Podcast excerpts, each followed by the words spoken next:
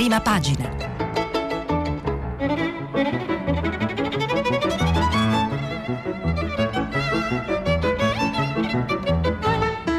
Questa settimana i giornali sono letti e commentati da Paolo Valentino, inviato ed editorialista del Corriere della Sera. Per intervenire telefonate al numero verde 800 050 333. Sms WhatsApp anche vocali al numero 335 5634 296. C'è sempre luce se abbiamo il coraggio di vederla, c'è sempre luce se abbiamo il coraggio di esserlo. E sono alcuni versi che abbiamo letto dal poema The Hill We Climb, la collina che scaliamo, che Amanda Gorman, la poetessa, la più giovane poetessa nella storia della, degli Stati Uniti, la prima che ha ricevuto il titolo di National Youth Poet, cioè di poeta laureato, ha letto ieri alla inaugurazione del 46esimo presidente americano, cioè di Joe Biden, eh, una cerimonia molto importante, molto commovente, con eh, un colore e con una intensità che eh, segnala fortemente la voglia eh, degli Stati Uniti, la voglia di una nuova classe dirigente di riportare l'America eh, di riconciliare l'America con se stessa e di riportare l'America al centro, oh, ne, nella posizione che le spetta, al centro del mondo eh, abbiamo cominciato con, eh, con, la poesia, appunto, questa rassegna stampa di oggi. Buongiorno ai, le, agli ascoltatori di prima pagina, ehm, perché eh, è stato forse uno dei momenti più intensi della uh, cerimonia di inaugurazione di Biden. Se ne occupano tutti i giornali, se ne occupano le prime pagine, eh, i, il riscatto dell'America, titola La Repubblica, eh, Uniamoci, comincia l'era di Biden-Harris, titola il Corriere della Sera. Il direttore di Repubblica, Maurizio Molinari, dedica il suo editoriale del quale leggiamo volentieri alcuni eh, passaggi. Molinari è stato, prima di essere direttore della stampa e poi di Repubblica, un autorevole corrispondente da Washington, da, dagli Stati Uniti, da New York, e quindi conosce perfettamente eh, la materia della la, la politica americana. Davanti a un tappeto di 200.000 bandiere a stelle e strisce nel giorno dell'inaugurazione segnato dall'aggressione della pandemia e dall'insurrezione suprematista nel cuore di Washington, Joe Robinette Biden è diventato il 46esimo presidente degli Stati Uniti ammettendo la fragilità della democrazia americana ma assicurando che prevarrà sui suoi nemici grazie a tre caratteristiche, l'unità fra i cittadini, il rispetto dei diritti e la scelta delle alleanze. Prosegue Molinari, l'unità della nazione nasce dal richiamo al fondatore George Washington, ad Abramo Lincoln che abolì la schiavitù e alle marce di Martin Luther King, come dalla scelta di Kamala Harris di giurare sulla Bibbia di Thurgood Marshall, il giudice afroamericano, il primo giudice afroamericano della Corte Suprema che contribuì alla sentenza che pose fine alla segregazione nelle scuole. E l'America inclusiva dove ogni cittadino che rispetta le regole e lavora duro può raggiungere qualsiasi risultato. Come nel caso di Kamala Harris, prima vicepresidente donna, nera, giamaicana e asiatica che incarna un nuovo traguardo tagliato nel rafforzamento dei diritti collettivi come fondamento dell'Unione. Ehm, l'inaugurazione di Biden eh, non è stata solamente un fatto formale, nel senso che appena insediato alla Casa Bianca il nuovo presidente ha approvato eh, ben 17 decreti, eh, fra i quali eh, il primo che ha una valenza anche fortemente simbolica, quello dell'obbligo dell'uso delle mascherine in tutti i luoghi pubblici, a conferma di eh, una volontà di prendere sul serio la pandemia, a differenza di quanto non abbia fatto il suo predecessore eh, Donald Trump del quale eh, Donald Trump, il quale ieri, eh, second, per la seconda volta in tutta la storia degli Stati Uniti, non ha accolto alla Casa Bianca il suo uh, successore. Ha lasciato una lettera in, in una busta chiusa che è, trad- che è l'unica tradizione che ehm, ha rispettato eh, sul sulla scrivania dello studio Vale, eh, nel quale c'è un messaggio ovviamente eh, il cui contenuto non è dato sapere al nuovo presidente. Ma Trump, partendo in mattinata per eh, la Florida, ancora eh, sull'Air Force One, in quanto aveva diritto di usarlo fino a mezzogiorno, l'ora in cui ha giurato Joe Biden, ha detto che il suo è soltanto un arrivederci. Ha detto il mio arrivederci non sarà lungo, lo scrive eh, Anna Lombardi su uh, La Repubblica. Ci rivedremo presto, ha detto, accarezzando l'idea di correre di nuovo per la presidenza nel 2024, magari sotto la bandiera del Patriot Party, il partito dei patrioti che secondo numerose voci intenderebbe fondare. Quindi, insomma, eh, Trump pensa a fondare un nuovo partito. E chi potrebbe aiutarlo in questa impresa? Altri non è che il eh, mestatore per eccezione, Steve Bannon, il suo stratega della, della, della prima ora, quello che eh, lo portò a fare eh, eh, una scelta totalmente eh, populista e sovranista e che fu lo stratega della, della, prim- della, campagna elettorale, fu poi consigliere alla Casa Bianca prima di esserne eh, cacciato fuori come tanti dei collaboratori di Trump d'altra parte. Eh, perché parliamo di Bannon? Perché Bannon rientra fra le, fra le 174 persone che ehm, eh, Donald Trump ha graziato come ultimo atto della sua presidenza. Attenzione, non è una, mh, è una pratica usuale, presidente, ogni presidente alla fine del suo mandato esercita questo potere che gli concede la Costituzione americana di graziare un certo numero di persone. Ne hanno usato e tra virgolette abusato anche tutti, presidenti democratici e repubblicani, eh, Clinton ne, ne, ne, graziò almeno 400. Ehm, ecco, fra i graziati di Trump eh, c'è appunto eh, Steve Bannon. Secondo CNN, scrive Anna Lombardi sulla Repubblica, Trump spera che l'ex direttore del sito complottista Breitbart, ma soprattutto ex stratega della vittoriosa campagna del 2016, lo aiuti a tornare in politica o almeno a influenzarla, magari creando un nuovo network TV di ultradestra eh, ad hoc. Ehm, eh, perché eh, su Trump infatti ehm, eh, incombe lo spettro del secondo impe- impeachment che se con fosse confermato dal Senato eh, lo escluderebbe in futuro da ogni carica. Continuiamo a occuparci dell'inaugurazione eh, della nuova mh, mm, e della nuova amministrazione eh, con eh, un paio di interviste a mio avviso interessanti e con un focus su uh, Kamala Harris. Kamala Harris, scrive Simona Siri sulla stampa in una corrispondenza da New York, è la figura chiave della eh, nuova amministrazione. Prima vicepresidente donna, ma anche prima di persone di colore, prima asiatica americana. È un momento storico, come testimoniato dall'emozione che delle tante giovani che in Harris si riconoscono, perché come ha spesso ripetuto sono la prima, ma sono sicura che non sarò l'ultima. Perché eh, Kamala Harris è la, chia- è la, figura chiave dell'amministrazione ehm, Biden?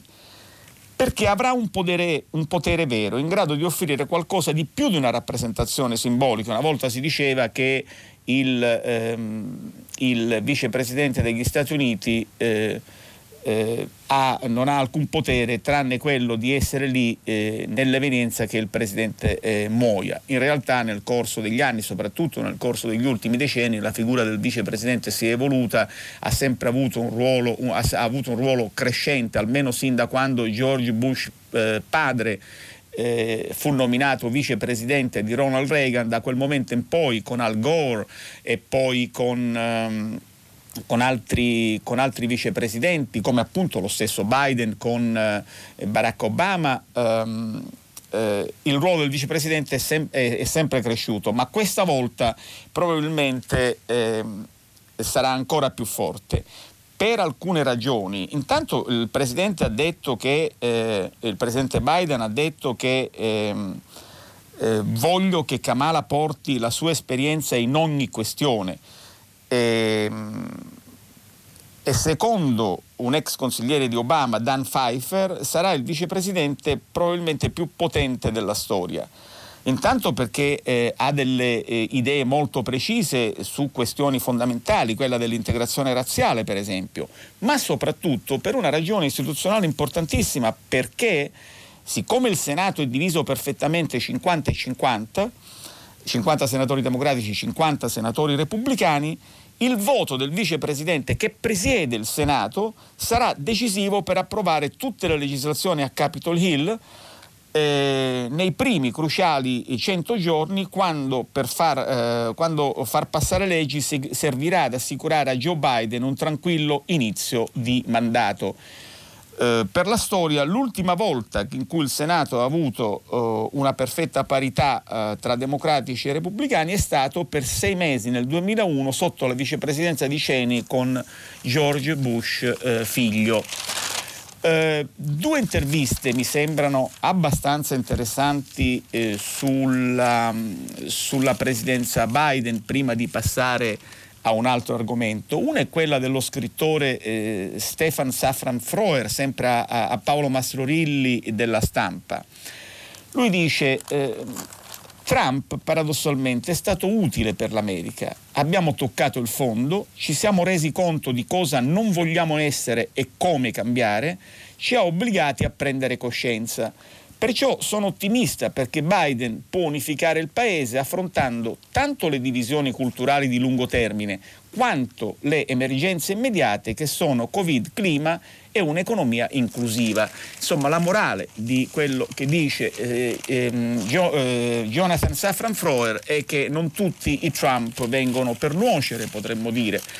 Un'altra intervista, eh, sempre alla stampa, è quella di Charles eh, Kupchan, politologo, ex eh, consigliere di Obama, grande, ehm, grande ehm, esperto di Europa, il quale alla domanda del perché eh, Biden non abbia eh, o ne abbia parlato solo trasversalmente, non abbia parlato di politica estera, risponde ha voluto dare il segnale che la sua attenzione è sull'agenda domestica. Ciò non vuol dire che gli USA non avranno un'agenda internazionale attivista e robusta, però le priorità interne domineranno la presidenza come non accadeva dagli anni 30. Non è un ritorno all'isolazionismo, ma l'America sarà più parca nello spendere risorse e capitale politico negli affari internazionali, in particolare in Medio Oriente, dove continuerà la riduzione della sua presenza l'enfasi sarà sulla diplomazia, non sulla politica estera militare. Eh, per quanto riguarda il rapporto con l'Europa, ehm, eh, Kupchen dice che la, la, relazione ritorna e l'affidamento tra le due sponde dell'Atlantico diventerà subito evite, evidente. Questo però eh, non toglie, questa è una mia considerazione personale, che proprio perché questa amministrazione, pur essendo molto più ben disposta punto, eh, verso le alleanze internazionali, verso il rapporto transatlantico, ehm, questo non significa che l'Europa non debba, come si dice, ehm, assumersi più responsabilità e dare risposte concrete perché i temi che poneva Trump, tipo per esempio eh, la capacità strategica dell'Europa, le spese militari, eh, la volontà di fare fronte comune per eh, fronteggiare la nuova superpotenza emergente, cioè più che emergente affermata, si può dire, la Cina, eh, sono temi che rimangono sul tappeto alle quali eh, l'Europa deve dare una risposta. Noi eh, adesso cambiamo argomento, vi ricordo che comunque alle 11 su Radio Tremondo Roberto Zicchitella eh, continuerà a eh, affrontare a parlare dell'America, ad affrontare il tema della nuova amministrazione eh, Trump. Adesso passiamo a un tema uh, che ci ha appassionati che ci ha occupati in questi tre giorni, che è quello della dei follow up diciamo, della crisi di governo. Eh, il Corriere titola La strada stretta di Conte, il Premier al colle, dubbi sulla riuscita dell'operazione Volenterosi, il PD o lui o il voto.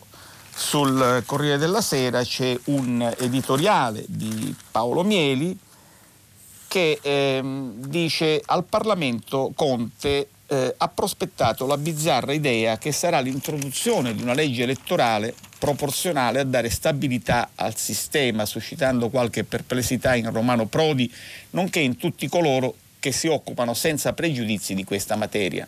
In teoria il proporzionale potrebbe rendere eh, definitivi i mercanteggiamenti a cui abbiamo assistito nei giorni scorsi. In più, senza un partito che sia in grado di mettere ordine tra coloro che provengono da altre formazioni politiche, di offrire ai migranti politici qualche ideale che ne giustifichi lo stare assieme e l'impegno a rispettare le gerarchie fondamentali, chi verrà fatto ministro, chi sottosegretario, chi, chi, capogruppo, ma anche quelli destinati a rostare soldati semplici, è difficile che, la, che l'apporto dei nuovi venuti dia stabilità alla coalizione di governo. Sarebbe sconfortante, conclude Mieli, rendere permanente lo spettacolo a cui si è assistito in questo inizio settimana. Ma ehm, appunto il focus è eh, sui cosiddetti eh, rinforzi, su sui nuovi gruppi, su, su i deputati i senatori che eh, il Presidente del Consiglio Conte sta tentando di eh, reclutare per rafforzare la sua maggioranza. Secondo Tommaso Ciriaco sulla Repubblica, il governo eh, deve rafforzarsi nel giro di una settimana. Cinque senatori, ecco l'asticella minima che Giuseppe Conte indica al leader dell'alleanza per blindare il governo. Ha una settimana di tempo perché mercoledì prossimo si vota a Palazzo Madama sulla relazione di Alfonso Bonafede, ministro della giustizia, e il governo rischia di entrare di nuovo in crisi. Una fretta trasmessa anche nel colloquio, nel colloquio, di ieri con Sergio Mattarella accanto alla promessa di allargare la maggioranza per farla partire, ripartire dignitosamente. Numeri fondamentali, eh, continua Ciriaco sulla Repubblica, che potrebbero manifestarsi anche prima Due o tre renziani sono infatti a un passo dal rientrare nel PD e potrebbero lasciare entro sabato. Altri tre berlusconiani valutano l'ingresso in maggioranza per costituire con il Maie il nuovo gruppo centrista. L'obiettivo di Palazzo Chigi è annunciare la svolta in tempi strettissimi e in modo coordinato. Il sogno è generare un effetto a catena tra le linee nemiche. Che questo effetto venga generato meno eh, non è dato saperlo, però eh, su Repubblica mh, mm, Francesco Merlo con la sua solita verve e, la sua, eh, la, e la, l'eleganza della sua scrittura eh, tenta di fare una sorta di, ehm, di mappare L'esercito senza volto è il titolo del pezzo che tiene in vita il governo, spregiudicati e anonimi non sembri un elogio del trasformismo, ma Buccarella, Ciampolillo, Trano e altri neocontiani senza volto non sono neppure la sottospecie pittoresca dei Minghetti e dei De Pretis che nel 1897 inventarono il rimedio italiano all'ingovernabilità. E di fatti ad Aiello, Aprile, Ermellino e Benedetti non si riesce a dare neppure un nome d'appartenenza di cui siano all'altezza non responsabili che rimanda all'etica di Max Weber, e men che mai traditori, che rimanda alla dannazione cristiana, all'annientamento comunista, all'acido della mafia. Perfino il PD di Zingaretti, sotto sotto, ma non troppo, si vergogna di tutti questi senza volto e senza nome, perché non è destra che passa a sinistra e nessuno sa bene quale Gabbana abbiano rivoltato l'ex ministro già dimenticato Lorenzo Fioramonti e Riccardo Nencini, che Conte ha sedotto chiamandolo in Senato intellettuale raffinato. I riconoscibilissimi, ricorda Merlo, sono pochi, innanzitutto Sandra Leonardo Mastella, che è la famiglia Stato, la signora Mastellic, poi c'è il viso rotondo di Renata Polverini, di cui sono state dimenticate le foto, le foto elettorali di gomma con stracci e secchio, ora facciamo pulizia, poco prima di essere travolta dallo scandalo del Batman Ciociaro. E ancora la grazia berlusconiana di Maria, di Maria, Rosaria Rossi, che è stata la pastora delle lupe di Arcore. Infine il torni a bordo cazzo che ha ridotto Gregorio De Falco a macchietta del comando italiano schettino allo specchio. Nessun altro ha visto, uh, ha un viso conosciuto, un tic, una comicità involontaria da caricatura che so, come la zazzera politica di Razzi, gli occhiali fumei scilipoti, con quei loro copioni di giuro e spergiuro, portatemi una Bibbia, ma anche di fierezze, mi sono fatto i cazzi miei, e di scenografie in limousine bianche, ragazze coccodè, malandrinerie su Instagram, ma con sentimento, allegre rodomonterie meridionali, come accade su sulla scena dell'opera dei pupi quando appare Gano di Magonza, il super traditore che fa morire Orlando e sembra stare di stare appunto al Senato e sembra di stare appunto al Senato con razzi e scilipoti, volano insulti e fichi d'India, risate e pernacchi. Ehm, questo è Merlo sulla, uh, sulla Repubblica a proposito appunto del... Uh, della, dei responsabili, di coloro che dovrebbero teoricamente eh, salvare o rafforzare il governo, oh, il governo Conte. Sulla, um, nella, uh, nella, opposizione ovviamente eh, c'è un'area uh, in parte di delusione per l'esito della, di tutta la, la vicenda politica ma c'è un'area anche di sfida. Eh, in un'intervista a Paola Di Caro, eh, Giorgia Meloni dice, insiste eh, sulla uh, richiesta di ehm, elezioni anticipate. Davanti a un governo che si regge su un mercato delle vacche che però, da, che però fatto da loro diventa una boutique delle chianine, Giorgia Melloni non vuole dare per scontato che il capo dello Stato si accontenti di fare solo da spettatore, anzi spera che come altri suoi predecessori eserciti la sua moral suasion e valuti se esistono le condizioni per sciogliere le Camere. Ehm, secondo eh, alla domanda se eh, lei ritiene, eh, se la Meloni ritenga che questo sia un governo illegittimo, alla domanda posta da Paola Di Caro, appunto, la Meloni risponde: Sto dicendo che il responsabile andare avanti con un governo che sta in piedi grazie al, di Volta, al voto di, di Volta Gabbana, attratti da promesse e prebende di ogni tipo, echeggiate perfino nel discorso di Conti in aula. Abbiamo assistito a un mercimonio. Tra le righe si leggevano nomi e cognomi di quelli a cui si chiedeva aiuto in cambio di qualche rassicurazione, un assoluto scandalo che danneggia il Paese. E, e quanto a Renzi, eh, la Meloni dice ho considerato un po' distonico il suo modo di agire in questa crisi. Prima rivendica di aver fatto nascere il Conte, ma dice che Conte è pessimo e poi lo sfiducia, però dice che è pronto a tenerlo lì. I senatori di Italia Viva hanno votato alla seconda chiama, forse si sono tenuti aperte entrambe le porte, dare il colpo finale al governo se ci fossero stati numeri, o ancora eh, lasciare eh, uno spiraglio alla eh, ricucitura. Ehm, la Meloni nega comunque che ci siano, oh, che ci siano oh, problemi nel centrodestra eh, quanto alle eh, e, punta, e punta la, eh, fa, fa, notare che le defezioni in fondo sono state solo due e, e secondo lei eh, queste due defezioni indica, indicano che non siamo messi così male vista la settimana di annunci e telefonate suadenti. Eh, però eh, secondo un retroscena di Carmelo Lopapa eh, nella, sulla Repubblica in realtà dentro, oh, dentro il fronte conservatori, dentro il fronte dell'opposizione, eh, serpeggiano forti malumori. Il titolo è Salvini e Meloni processano Berlusconi, basta sorprese. I sospetti dei leader sovranisti anche su Gianni Letta che avrebbe i sena- invitato i senatori di Forza Italia a non schierarsi con, eh, contro Conte e Silvio Berlusconi finì al, sotto processo via Zoom. Se pensi che altri dei tuoi siano tentati, se ci sono altri scricchioli, diccelo, evitiamo nuove sorprese, avrebbero detto Salvini e Giorgia Meloni nell'ennesimo vertice di eh, centrosinistra, appunto al quale l'ex Presidente del Consiglio Berlusconi ha partecipato da remoto. Ehm, eh, visto dal, diciamo, dal, punto di vista del eh, giornale diretto da Alessandro Sallusti, il governo è prigioniero, è già un Vietnam. Renzi subito all'attacco su virus e giustizia, il Premier sale al, co- al colle, ma i numeri non ci sono.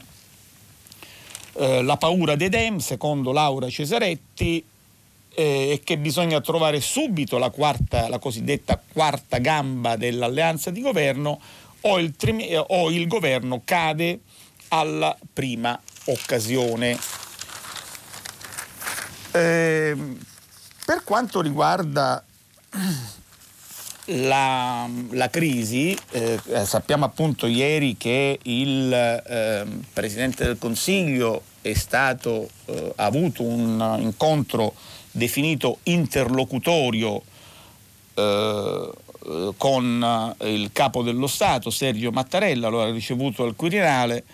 Eh, secondo Marzio Breda eh, si è trattato di un colloquio di cortesia, almeno così lo ha definito il Quirinale. Ehm,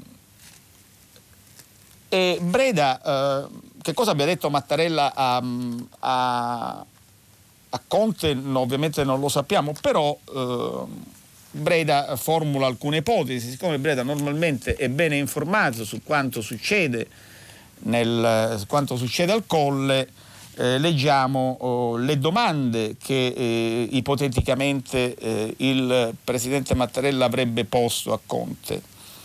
Data la precarietà numerica del governo, in che modo, cioè con quali gruppi e sottogruppi di volenterosi e con che tempi pensate di allargare il perimetro dell'alleanza? Ritenete di poter proporre un patto di legislatura in, ca- in grado di supportare l'evoluzione qualitativa e quantitativa della maggioranza? Chi se ne, fa, chi se ne fa, farà carico? Il Premier o magari un partner come il Partito Democratico? È proprio esclusa la ricomposizione con Matteo Renzi? Infine, su quali ministeri meditate un avvicendamento che eh, accontenti tutti? Queste sono le eh, domande aperte alle quali probabilmente il Presidente Conte dovrà eh, dare una, eh, una risposta. Eh, ieri comunque eh, è successa una cosa eh, importante, e cioè dire che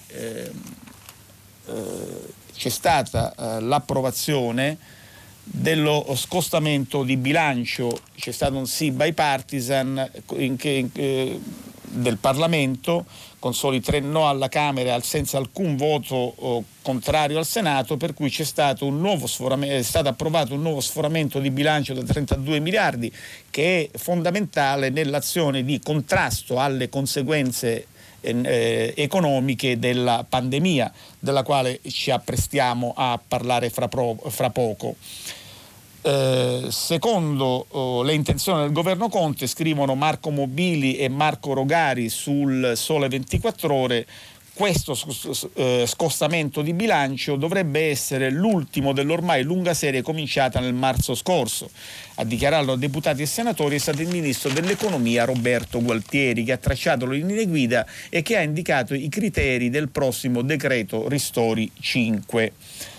Eh, se, inter- se, fosse interamente utilizzato questo rapporto deficit-bilancio, eh, questo, questo, scostamento di bilancio, il rapporto deficit-PIL per quest'anno salirebbe all'8,8%.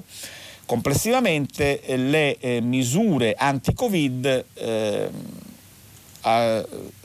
complessivamente, cioè aggiungendo i 32 miliardi di ieri, salgono così a 165 eh, miliardi. Noi adesso eh, chiudiamo questa pagina politica, però appunto abbiamo eh, avuto eh, l'approvazione dello scostamento di bilancio ci consente di fare un eh, collegamento sulla, ehm, sulla, pandemia.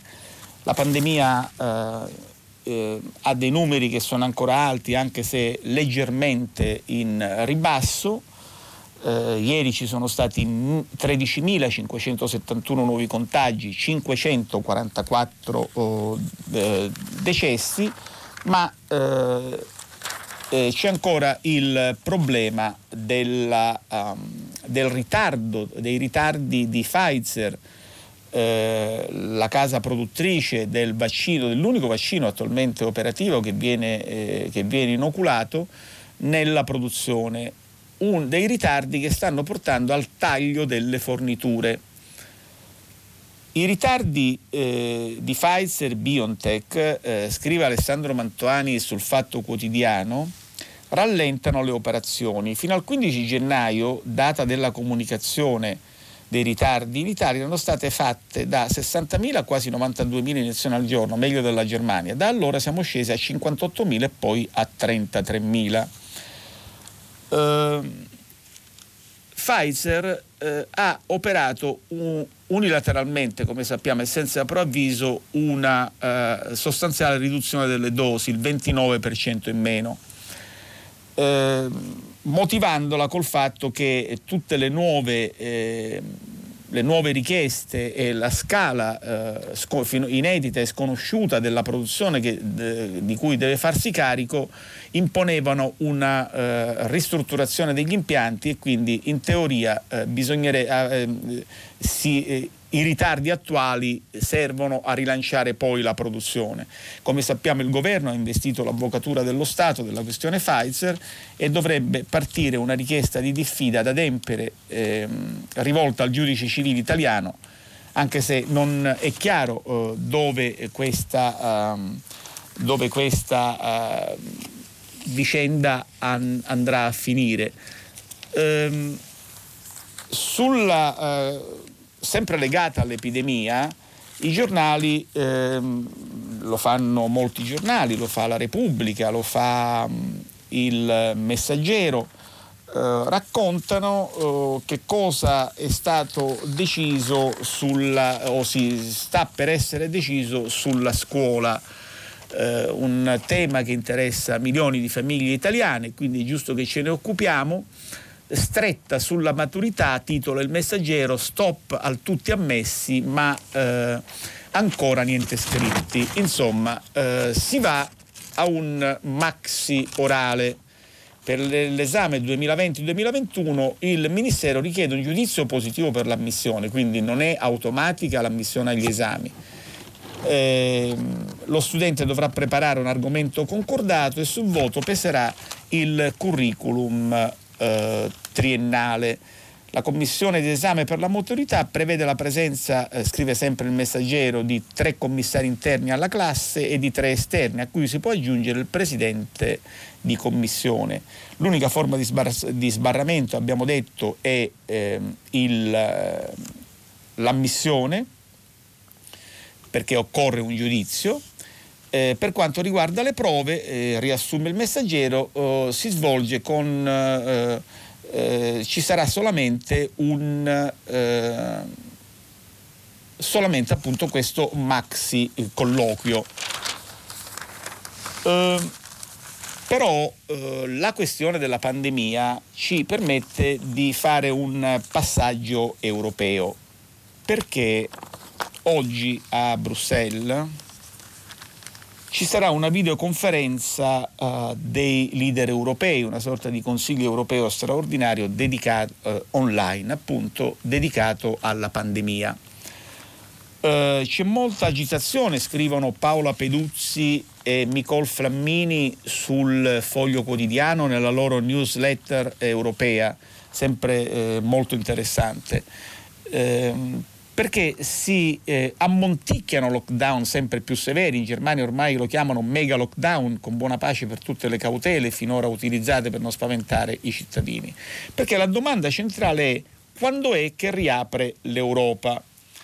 In realtà eh, l'andamento della, uh, della, pandemia sembra che eh, ritardi ancora le aperture, anzi eh, eh probabilmente bisognerà eh, ancora eh, non solo prolungarlo, lo ha fatto già la Germania, ma bisognerà eh, ehm, prendere alcuni provvedimenti a livello europeo.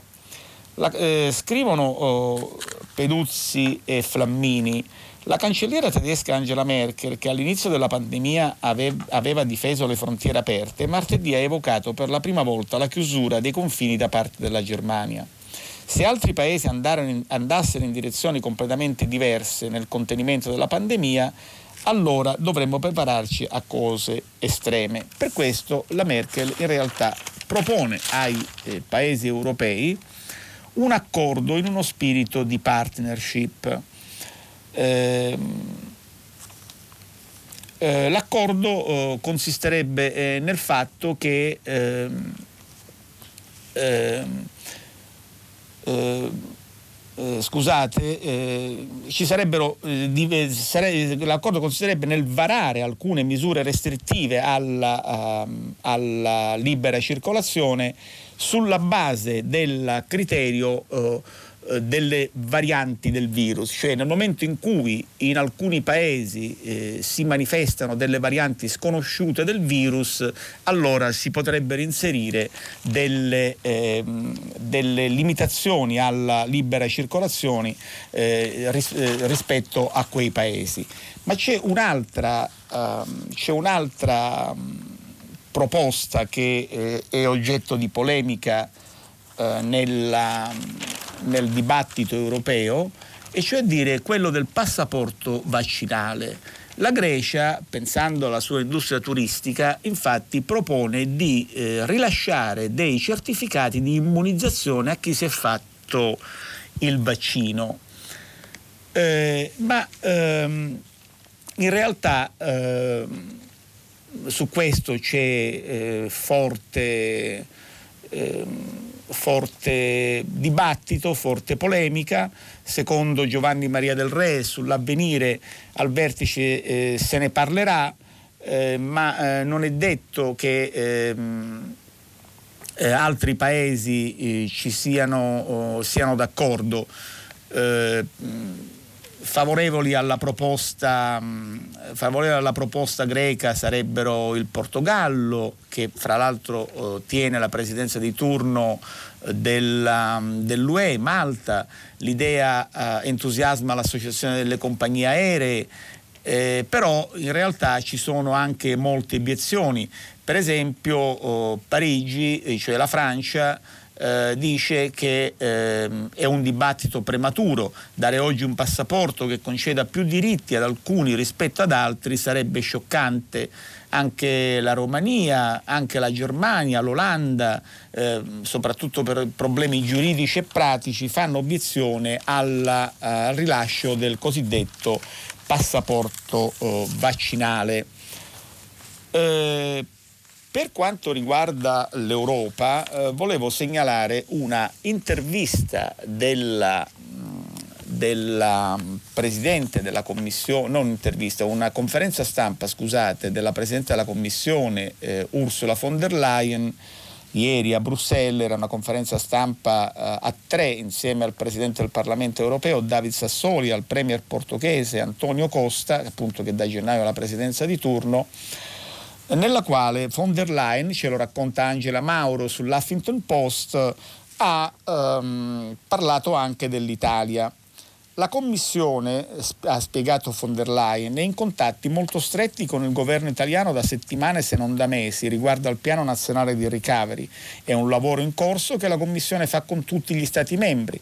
Tutti questi piani si stanno evolvendo per assicurarci che prendano sul serio le priorità che abbiamo la rivoluzione verde, la digitalizzazione, la resilienza, il settore sanitario, le riforme e, ehm, e, e, e investimenti massicci.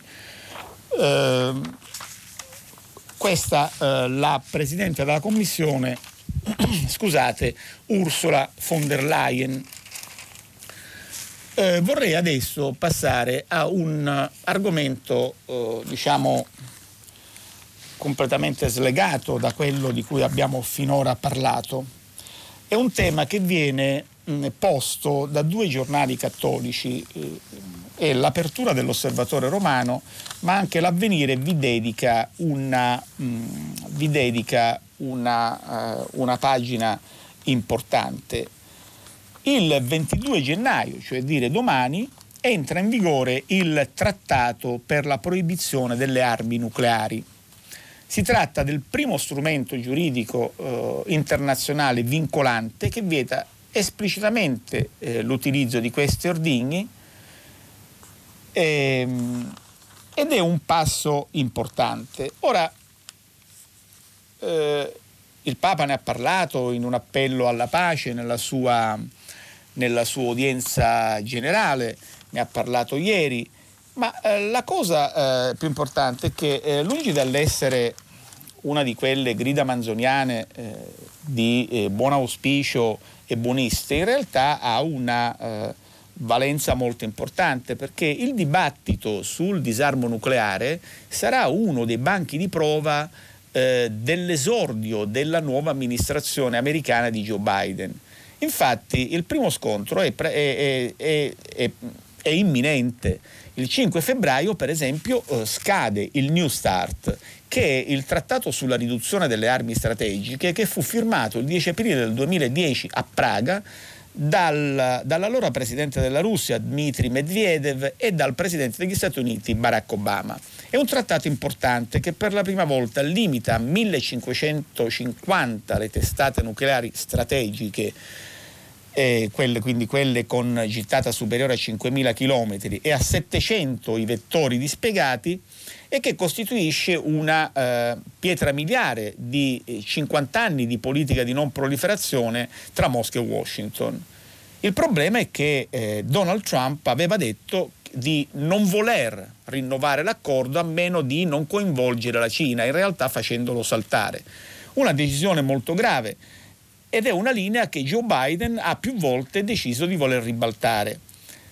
Eh, la Russia a quanto pare ha aperto ancora prima del giuramento la possibilità di accogliere eh, vari sforzi c'è una possibilità reale che il eh, New Start venga rinnovato automaticamente per 5 anni, valeva 10 perché fu approvato nel 2010 e aveva una, un valore di 10 anni, adesso verrebbe approvato di 5 anni e questi 5 anni verrebbero usati per, un, eh, per negoziare sia un'ulteriore riduzione sia una eh, un, un allargamento del negoziato anche per esempio alla Cina. Però c'è un'altra eh, diciamo, conseguenza, un altro argomento a cui eh, legare appunto il, eh, l'entrata in vigore del trattato dell'ONU che mette fuori legge gli, or- gli ordigni atomici. Ed è il fatto che eh, l'amministrazione Biden potrebbe, ha, de- ha, detto di essere intenzionata a riprendere le trattative ehm, per ehm, eh, sull'accordo nucleare tra Teheran e i famosi 5 più 1, i cinque paesi membri del Consiglio di sicurezza dell'ONU e ehm, più la Germania, che fu approvato nel 2018 ma che è stato oh, praticamente denunciato eh, dal quale l'America di Trump si è chiamata fuori. Ecco, eh, la riapertura, nel frattempo Teheran ha disatteso a quello che era il, eh, il, eh, l'impegno preso a, no, a, rinunciare a ogni esperimento nucleare di carattere militare in cambio di controlli e di aiuti economici. Eh, e l'ipotesi è quella di tentare di riportare su, al tavolo negoziale eh, Teheran per rimettere in funzione l'accordo che in effetti eh, assicura quantomeno che per dieci anni il regime iraniano non avrebbe nessun accesso a tecnologie militari in grado di portarlo alla costruzione di una bomba atomica. Io credo che noi eh, ci dobbiamo fermare, la nostra rassegna stampa è finita per oggi, ma ci vediamo fra qualche minuto per il filo diretto con gli ascoltatori. Grazie e a dopo. Eccoci di nuovo. Di nuovo buongiorno, siamo al filo diretto con gli ascoltatori, leggeremo anche alcuni dei eh, messaggi che ci mandate per sms. Io comunque eh, passerei alla prima telefonata. Pronto? Salve. Buongiorno. Sono Luigi e telefono da Lignano Sabbiadoro. Che bel ecco, posto. Io, grazie. Ho ascoltato diciamo, l'articolo di Merlo che, che, mi diverte e anche quello della Meloni diciamo, che è una come Tina Ticca mi, mi fa morire da ridere. E volevo dire che nelle democrazie diciamo, più elevate, più nobili, c'è, non c'è il vincolo di mandato e c'è la libertà di coscienza. Ecco, anche se c'è il pericolo di questi, come li chiamano loro, volta gabbana e insomma scilipoti vari, io dico che questi due principi vanno difesi assolutamente. Grazie e l'ascolto. Eh, la ringrazio della sua osservazione, eh, almeno fin quando questi principi sono eh, iscritti nella Costituzione, questi principi vanno indubbiamente difesi, lei ha perfettamente ragione ehm, ed è giusto che sia così. Eh, io credo che però eh, vadano anche eh, contemperati con un minimo di coerenza rispetto alle proprie idee e alle proprie mh, posizioni e che il, diciamo, eh, il sentirsi svincolati dal mandato, come appunto prescrive la Costituzione, debba essere legato a convinzioni ideali a convinzioni politiche e non a, eh, diciamo, a prebende materiali, a voti di scambio che possono essere, a, a promesse eh, un po' più inconfessabili che possano essere fatte per appunto eh, cambiare la propria posizione. Però sulla linea della eh, difesa a oltranza del eh, vincolo di mandato come uno dei perni della, delle, delle, democrazie, de, delle, dei paesi democratici e costituzionali, io sono assolutamente d'accordo con lei. Ehm, eh, passiamo alla prossima telefonata, pronto? Pronto, buongiorno, sono Giuliano da Parma. Buongiorno Giuliano. Allora, eh, io le do la domanda subito che è impegnativa. Quando si potrà avere un'informazione corretta?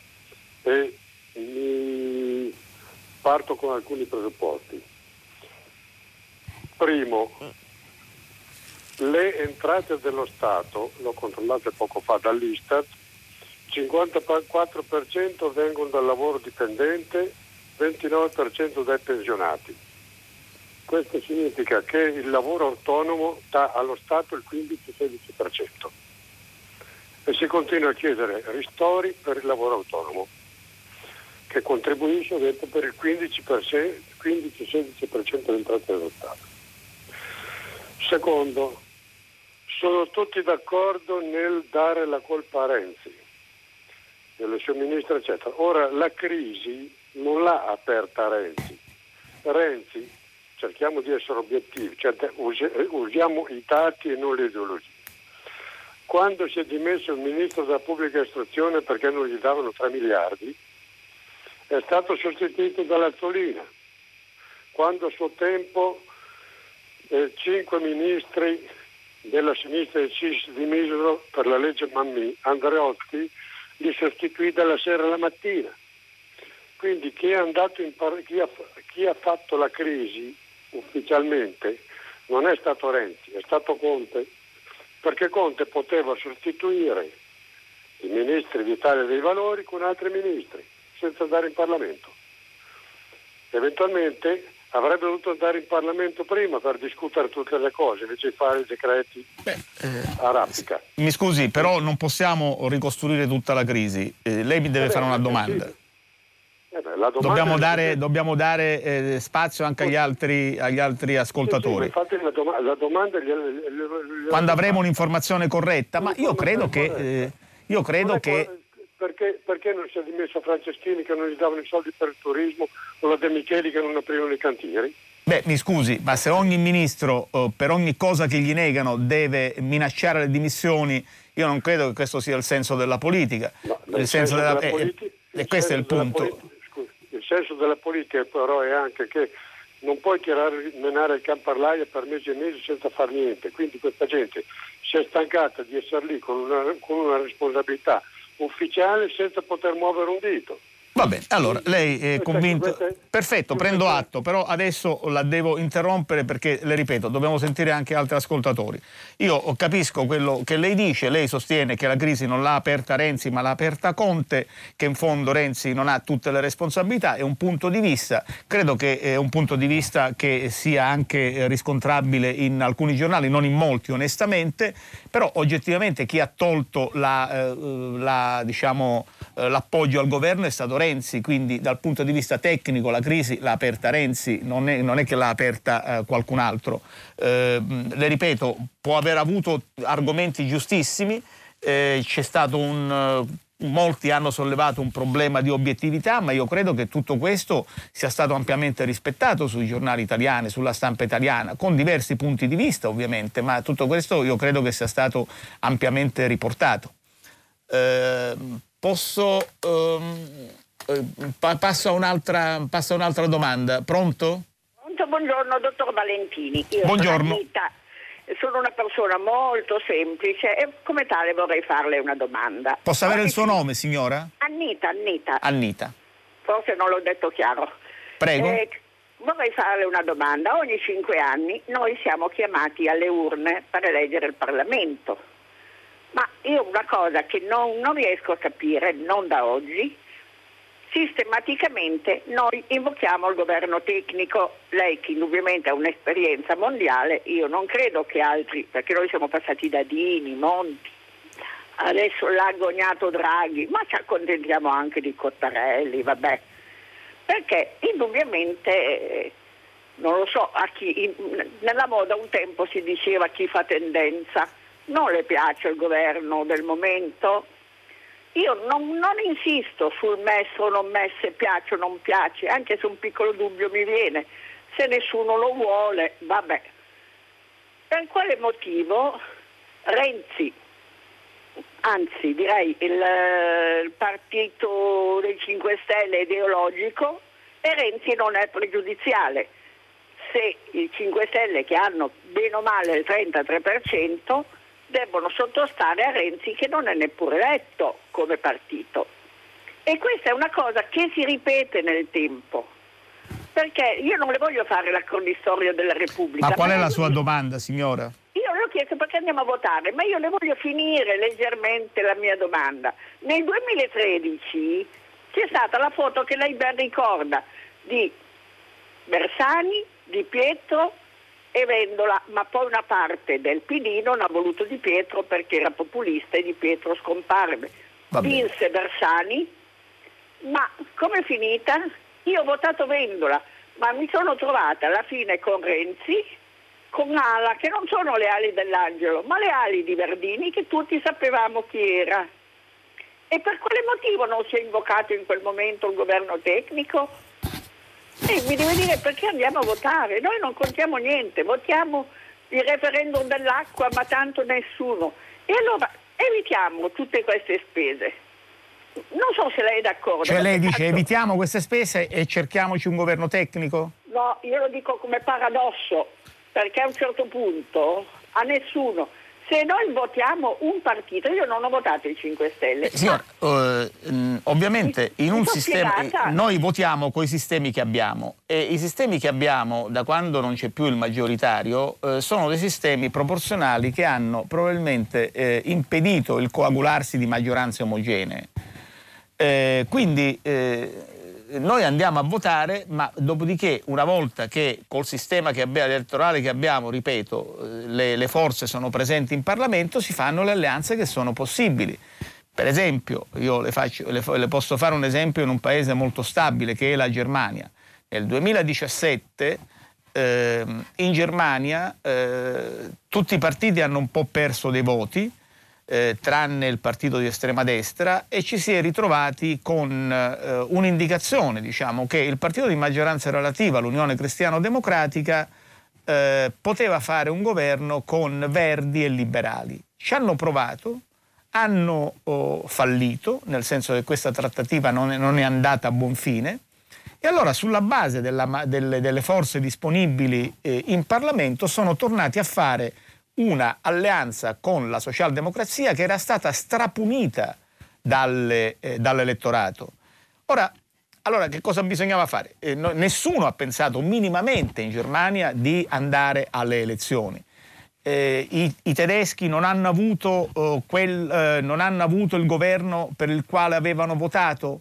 Può darsi, però uh, è stato fatto un governo che ha assicurato stabilità e il risultato è che eh, quattro anni dopo la cancelliera che guida quel governo e che due anni fa sembrava sull'orlo delle dimissioni perché tutti la criticavano, perché doveva andarsene in pensione e via dicendo, oggi ha tassi di popolarità del 70%.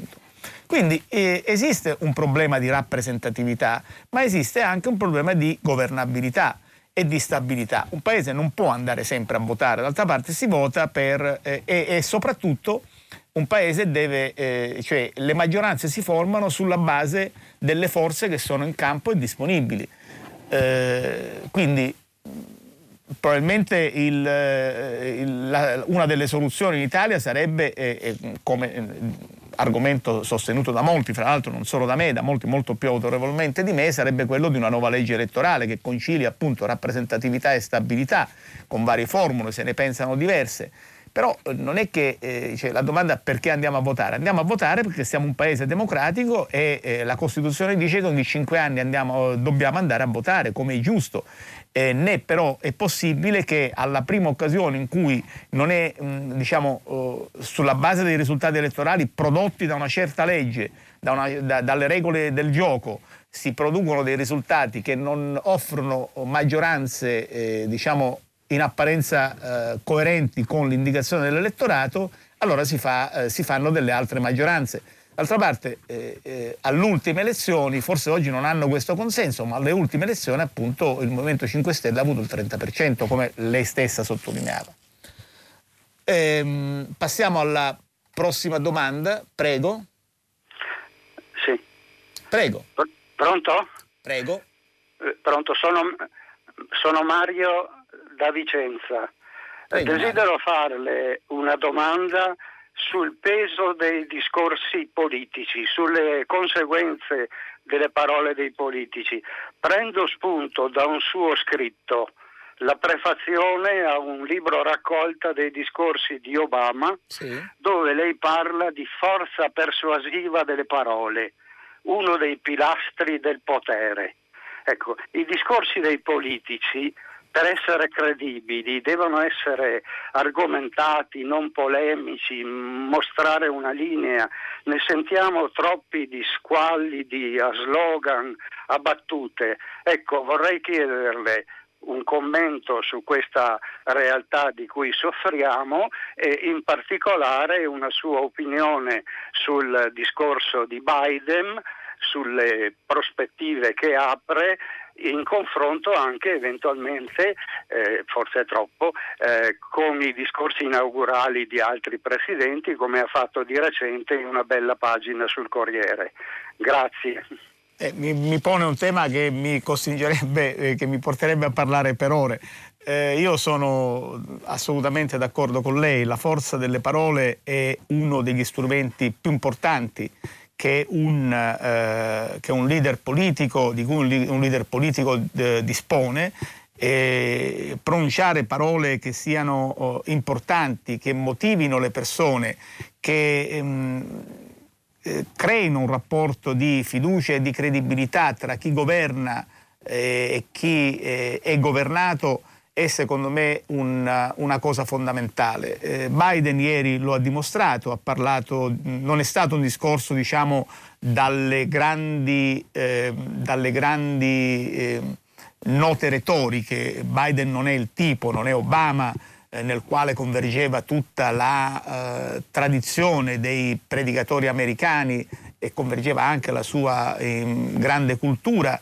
Eh, Biden è colto ovviamente, ma è un uomo politico più pragmatico, eppure ieri ha trovato parole giuste, ha parlato di unità, ha parlato di riconciliazione della nazione, ha parlato dell'America come faro del mondo, sono oh, cose molto importanti. Eh, in America almeno oh, diciamo, l'oratoria pubblica, oltre a essere materia di studio nella, nei, nelle università, eh, è stata, ha una lunga tradizione, ricordiamo, eh, appunto, ricordiamo Lincoln per esempio che dopo la guerra civile va a Gettysburg e fa un discorso nel quale, eh, che è rimasto ancora oggi nella, nella retorica pubblica americana, quando parla di un governo del popolo, dal popolo e per il popolo. Eh, ma ricordiamo John Kennedy della Nuova Frontiera quando dice non chiedete al vostro paese cosa, non chiedete cosa il vostro paese possa fare per voi, chiedetevi voi cosa potete fare per il vostro paese. Sono frasi che sembrano in apparenza semplici, ma sono frasi che invece hanno segnato delle epoche ed è tanto più importante anche oggi che i politici abbiano questa, questa forza di persuasione e usino oh, le parole eh, in, in un modo saggio e in un modo convincente. Eh, purtroppo non questa, grande, non abbiamo una grande tradizione in questo senso in Italia, i discorsi importanti si contano sulla, sulla punta de, su, su, fra, fra le dita di una mano, ma io credo che la retorica pubblica abbia un ruolo fondamentale nella politica. Grazie di avermi dato l'opportunità di... Ehm, di dire questa cosa. Eh, vorrei leggere un messaggio del signor Maurizio da Roma. Buongiorno. vorrei essere provocatorio dopo un Covid pesante di un mese e dieci giorni in ospedale. A me sembra abbastanza logico permettere a coloro che sono vaccinati di viaggiare più liberamente di altri. Direi di più, a mio avviso la misura dovrebbe riguardare anche coloro che hanno avuto il Covid e che si sono negativizzati. Certamente in entrambi i casi ci dovrebbe essere un intervallo temporale post vaccino e post guarigione da considerare utili a questi fini. Eh, sì, io sono. mi sembra una posizione ragionevole, però il problema è eh, che probabilmente bisognerebbe anche eh, aspettare eh, qualche tempo prima di vedere l'efficacia del vaccino, ma probabilmente sì, probabilmente ha ragione lei. Eh, anche il, il signor Marino da Rende è d'accordo su questa linea io, scrive, io sono molto d'accordo sul certificato di vaccinazione per i viaggi in aereo. Un conto è se non mi vaccino ed evito contatti, un altro conto se non mi vaccino e faccio bagni di folla. Ehm, passiamo a una eh, prossima domanda. Pronto? A una telefonata. Pronto? Pronto? Buongiorno. Buongiorno, sì. Mi chiamo Maria e chiamo da Viareggio. Dunque io vorrei cambiare argomenti, da, uscire dalla politica sia italiana che estera e riportare all'attenzione il, la grossa tematica della strage di Viareggio del 2009. C'è stata la sentenza della Cassazione, praticamente tutti i reati sono stati prescritti e quindi come solitamente nelle tutte le stragi di Stato non c'è mai un colpevole. Io ho nel cuore tutte queste famiglie che hanno avuto uh, i loro familiari vittime, eh, persone che, come il signor Piacentini che hanno sofferto incredibilmente e il pensiero che lo Stato non prenda una, la sua responsabilità, uno Stato che dovrebbe essere democratico e civile, e non prenda le sue responsabilità mi fa veramente male. Eh, vorrei anche dire un uh, proposito di Renzi, la causa della crisi in una condizione di questo momento che prima che scoppiasse il Covid il tema suo principale era la prescrizione. Ora la prescrizione eh, forse è in caso di essere abolita perché in certe situazioni, per certi reati dovrebbe essere, eh, cioè i reati non dovrebbero mai decadere, certi reati non dovrebbero mai decadere. Questo eh, volevo un commento suo per richiamare ancora l'attenzione sulla strage di Viareggio, perché io sono una viareggina e le devo anche dire che personalmente su quella strada via Ponchielli, circa tre quarti d'ora prima del, del, del momento dello scoppio, ci sono passata col mio cane perché sto lì vicino a 200 metri, per cui io l'ho vissuta tutta quella notte e poi i giorni successivi.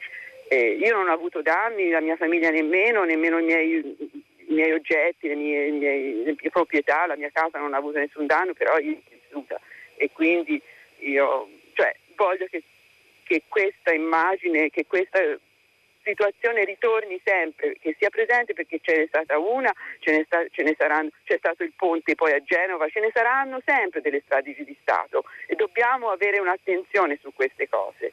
L'opinione pubblica.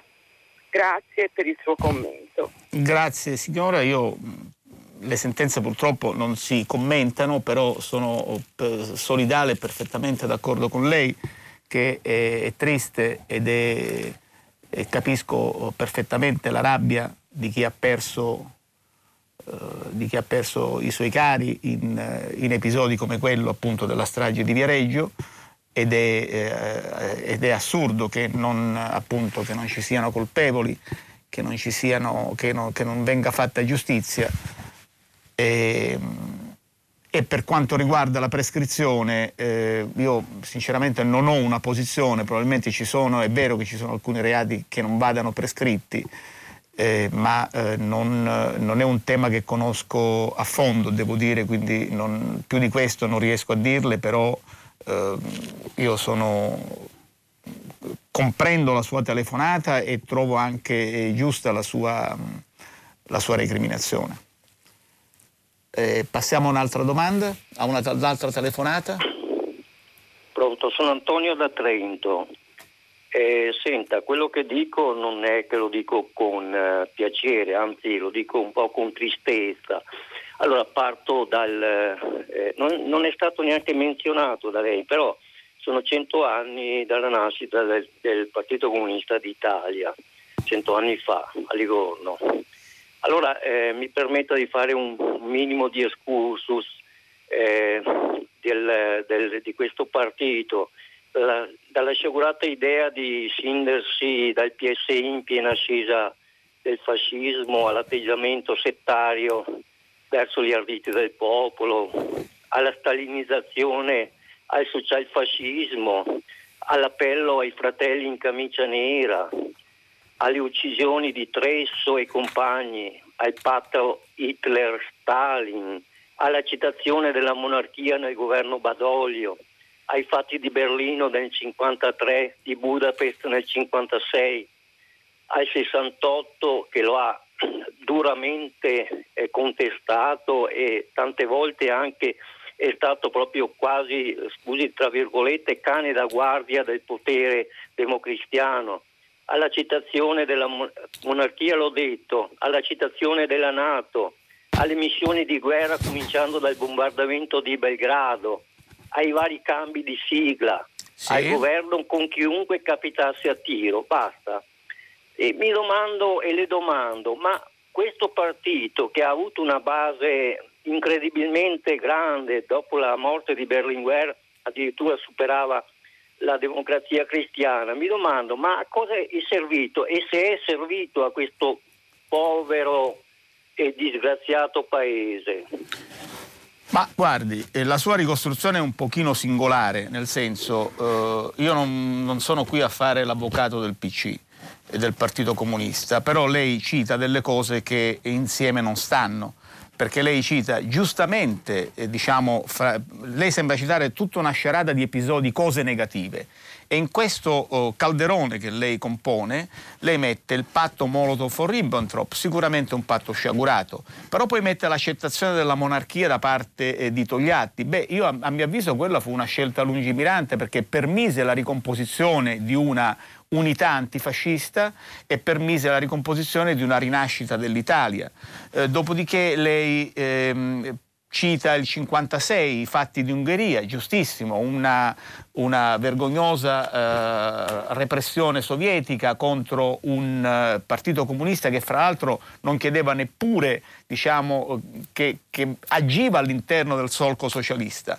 Però poi eh, eh, lei cita l'accettazione della Nato. Beh, l'accettazione della Nato invece è stato il passaggio a nord-ovest del partito comunista nel quale finalmente, sia pure senza fare quello che fecero i socialdemocratici nel 59 a Bad, eh, tedeschi nel 59 a Bad Godesberg, quando rinunciarono al marxismo, nel 1975 l'accettazione della Nato da parte di Berlinguer in una celebre intervista a Giampaolo Panza sul Corriere della Sera fu un passaggio a nord-ovest perché fu il recupero del partito del PC alla uh, democrazia occidentale. E quindi, uh, e quindi quello che io eh, non capisco è il suo, in, il suo gettare una luce negativa citando episodi che in realtà cozzano l'uno con l'altro. Eh, per quanto riguarda il PC si possono fare mille critiche al PC. Oggi per esempio per Luigi Bersani in un'intervista alla Repubblica che dedica due pagine all'argomento dice Livorno fu una sconfitta nel 1921, ancora prima di dividerci avevamo già perso. Però il PC è stato un elemento uh, uh, importante della costruzione dell'Italia repubblicana nel dopoguerra, uh, è stato un elemento importante nella lotta di liberazione contro il nazifascismo ed è stato il PC ha firmato anche la Costituzione italiana.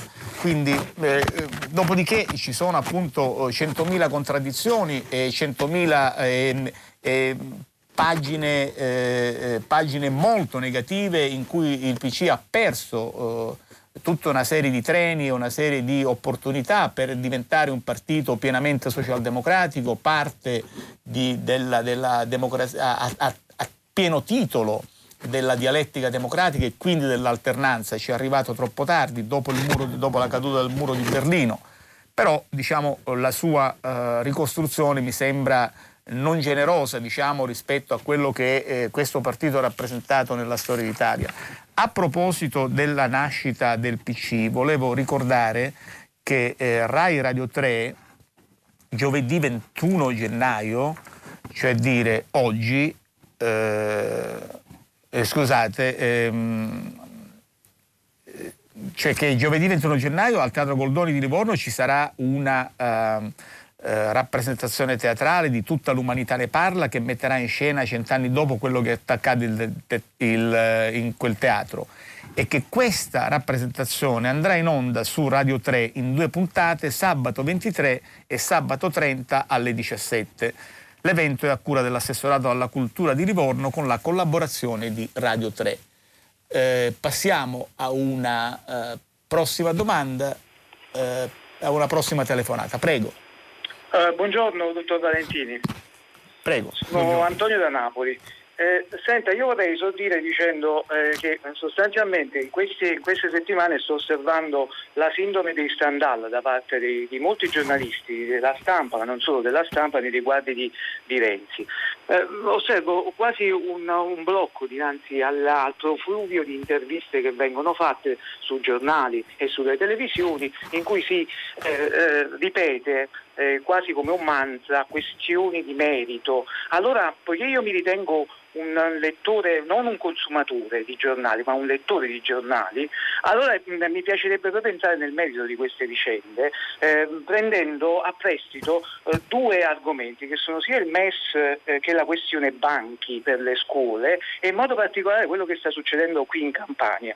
Per quanto riguarda il MES, ehm, ho sentito l'altra volta Bersani eh, sul, di martedì che in maniera molto pacata, Bersani non è un grillino, ehm, ha spiegato alla domanda della dottoressa De Gregori per quale motivo non si usa il MES per esempio il fatto che il danaro. E qual è il motivo per cui secondo Bersani non si usa il MES? Mi scusi se glielo chiedo. Eh, glielo stavo dicendo appunto, cioè il denaro da chiedere in prestito sul mercato costa molto poco rispetto in questo momento al fondo che peraltro ha delle condizionalità minime che comunque esistono e che non sono state eh, completamente eliminate. Poi ha fatto il riferimento alla Grecia, quindi l'unica delle, delle nazioni europee che avrebbe introdotto dei fondi e quindi si sia trovata la Troica e poi eh, chiaramente la cosa forse più banale, ci sono tanti fondi che sono stati stanziati per la sanità e lo direi anche a tanti ascoltatori che sono indignati per il non, non uso del MES fino a questo momento, che ancora non sono stati spesi dalla sanità eh, regionale, regionale. E allora entriamo nel merito di queste benedette regioni. Perché voi giornalisti sottolineate sempre le manchevolezze del governo nazionale e non venite a vedere che cosa succede. Beh, non è vero, i giornali ne, ne, parlano delle manchevolezze delle sì, regioni. Ma però... relativamente, dottor eh, Giovannini, perché per esempio in Campania c'è stata la pronuncia del TAR il, rispetto a, in merito alla eh, riapertura della quarta e quinta elementare, che guarda stra, stranamente in fino a questo momento perché il governatore, anche se in definito governatore, il Presidente dell'Epoca non li aperti pur dinanzi a dei numeri che dicevano tutt'altra cosa sì. da un punto di vista e invece, eh sì. E poi l'altro argomento qual era oltre il MES? Quello dei banchi, ha detto? E sono stati hanno detto in tutte le sasse a persone anche voglio dire al di là di, di, qualsiasi interesse grillino, ma i banchi, la maggior parte dei banchi non sono a rotelle, la maggior parte dei banchi sono semplicemente sostituti di quei banchi che probabilmente sono i suoi e ancora abbiamo visto fino all'altro ieri nelle scuole. Quindi, cioè, voglio dire, cerchiamo di mantenere anche rispetto a quello che ci viene detto da questo signore che sta ogni giorno sui giornali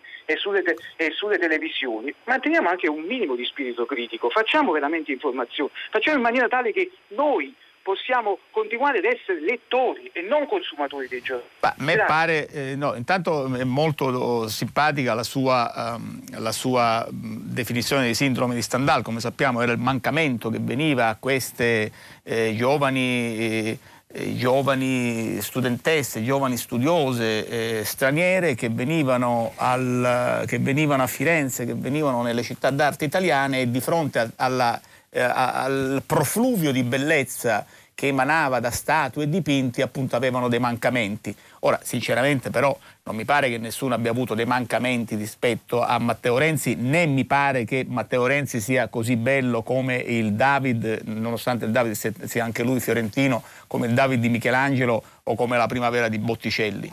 Però io mi permetta di dire che sul MES eh, non è così esattamente, perché eh, intanto perché le condizioni del MES sono comunque migliori di quelle del mercato. Eh, e poi non è vero che il MES ha delle condizionalità, io insisto nel ripetere chi lo dice eh, mente sapendo di mentire. Il MES sanitario eh, pone come unica condizionalità che i soldi vengano spesi per la sanità, per migliorare la sanità di un paese. E quindi non si vede, non c'è nessuna ragione perché eh, i 36 miliardi che dentro il MES sono già lì a disposizione, l'Italia potrebbe usare, non, venga, non siano stati richiesti. Questa è almeno una mia posizione personale, ovviamente lei, può, eh, lei o chiunque altro può essere anche non d'accordo. Altra cosa, ma quello è un problema che riguarda complessivamente l'Italia, è la capacità di spesa. L'Italia ha una delle peggiori capacità di spesa dei fondi comunitari eh, in assoluto. E, questo, ma questo è un altro problema, non c'entra col MES, c'entra col fatto che noi, una, che, che uno dei problemi che noi dobbiamo risolvere appunto è eh, riuscire a spendere i soldi che ci dà l'Europa. Noi non lo facciamo, lo, lo facciamo male nella, eh, diciamo, nella routine perché siamo uno dei paesi con un, il più basso tasso di utilizzazione dei, dei, dei fondi UE. E lo, eh, figuriamoci come rischiamo di farlo in una situazione di emergenza dove i soldi sono tanti. Paradossalmente si potrebbe dire sono troppi, ma è un altro problema che non c'entra sul MES. Quanto a Renzi, sinceramente io oh, mi pare che sui giornali italiani sia stato detto di tutto, di più contro Renzi. Quindi eh, non è che non sia stato, eh, non è che mm, sia stato, eh, sia stato eh, non criticato il senatore di, di Scandicci come, come, viene definito, ma eh, l'ex Presidente del Consiglio. Mi pare che eh, siano, ci siano state critiche anche forti, quindi diciamo, non, oggi per esempio c'era un articolo di Padellaro sul fatto eh, in cui parlava eh, di mascalzonate politiche a proposito di Renzi. Eh, quindi diciamo, la sua interpretazione non, non, mi pare che risponda a verità la sua interpretazione. Eh, certo, Renzi sta sui giornali, chiaro, ma non è che ci sta sui giornali necessariamente eh, applaudito o lodato, eh, sta sui giornali anche ampiamente criticato. Ehm, passiamo a un'altra domanda, a un'altra telefonata. Pronto? Pronto? Pronto? Pronto, buongiorno signora. Eh, buongiorno, eh, senta, sono Rita da Valdoviadene. Io chiamo per tutto un altro argomento e un'altra notizia eh, a proposito del maxi processo che si sta celebrando alla Mezzia Terme, eh, quello contro l'andrangheta con sì. 300, ecco, e e i giornali ne parlano pochissimo, addirittura niente. Io ho visto ieri il Corriere, Repubblica l'altro giorno e poi i telegiornali nazionali non ne parlano assolutamente. Può darsi che qualche giornale locale ne parli, ma guardi secondo me è una lacuna gravissima. Di fronte a un, a un problema del genere, a quello che sono riusciti a fare, a mettere in campo eh, sì, eh, il procuratore Gratteri e, e, i suoi collaboratori. Guardi signora, eh, il, processo, il processo di Lamezza Terme è una pietra miliare nella storia delle indagini giudiziarie e nella storia del contrasto alle mafie e soprattutto all'andrangheta eh, calabrese. I giornali ne hanno ampiamente parlato al momento del suo inizio, lei sa che è un processo che durerà mesi, non è così semplice eh, diciamo, eh, raccontare un processo così vasto, così complesso, dove ci sono centinaia di imputati, dove ci sono migliaia e migliaia eh, di pagine di incartamenti, non è facile raccontarlo ogni giorno. E, e, soprattutto ovviamente esiste anche una gerarchia degli argomenti dalle, dai quali non si può prescindere. Eh, lei ha ragione eh, invocando una maggiore attenzione dei giornali, ma non è che i giornali non siano attenti.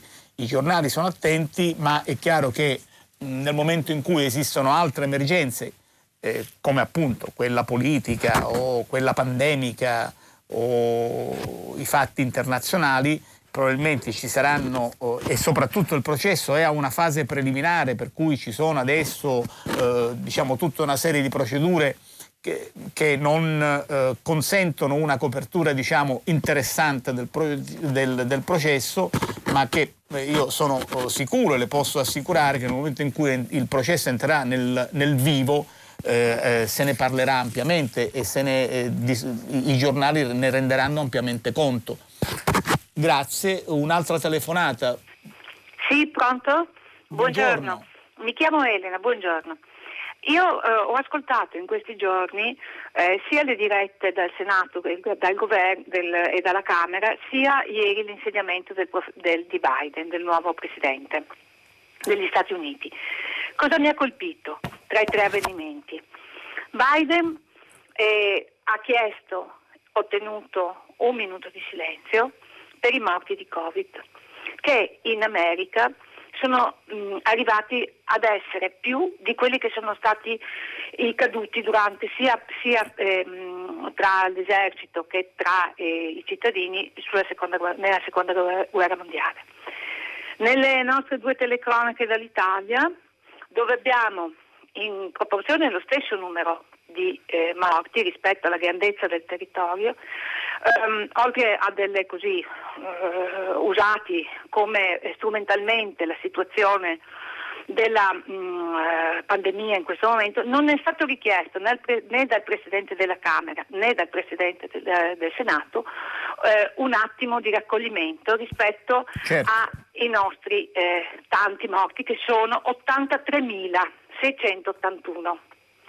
Ora, questo eh, mi dà la misura della differenza di col- del rispetto che si ha nei confronti dei cittadini. Ehm, mi ha mm, colpito, mi ha addolorato e una volta di più mi ha messo nella situazione di temere la nostra classe politica. La ringrazio molto e l'ascolto.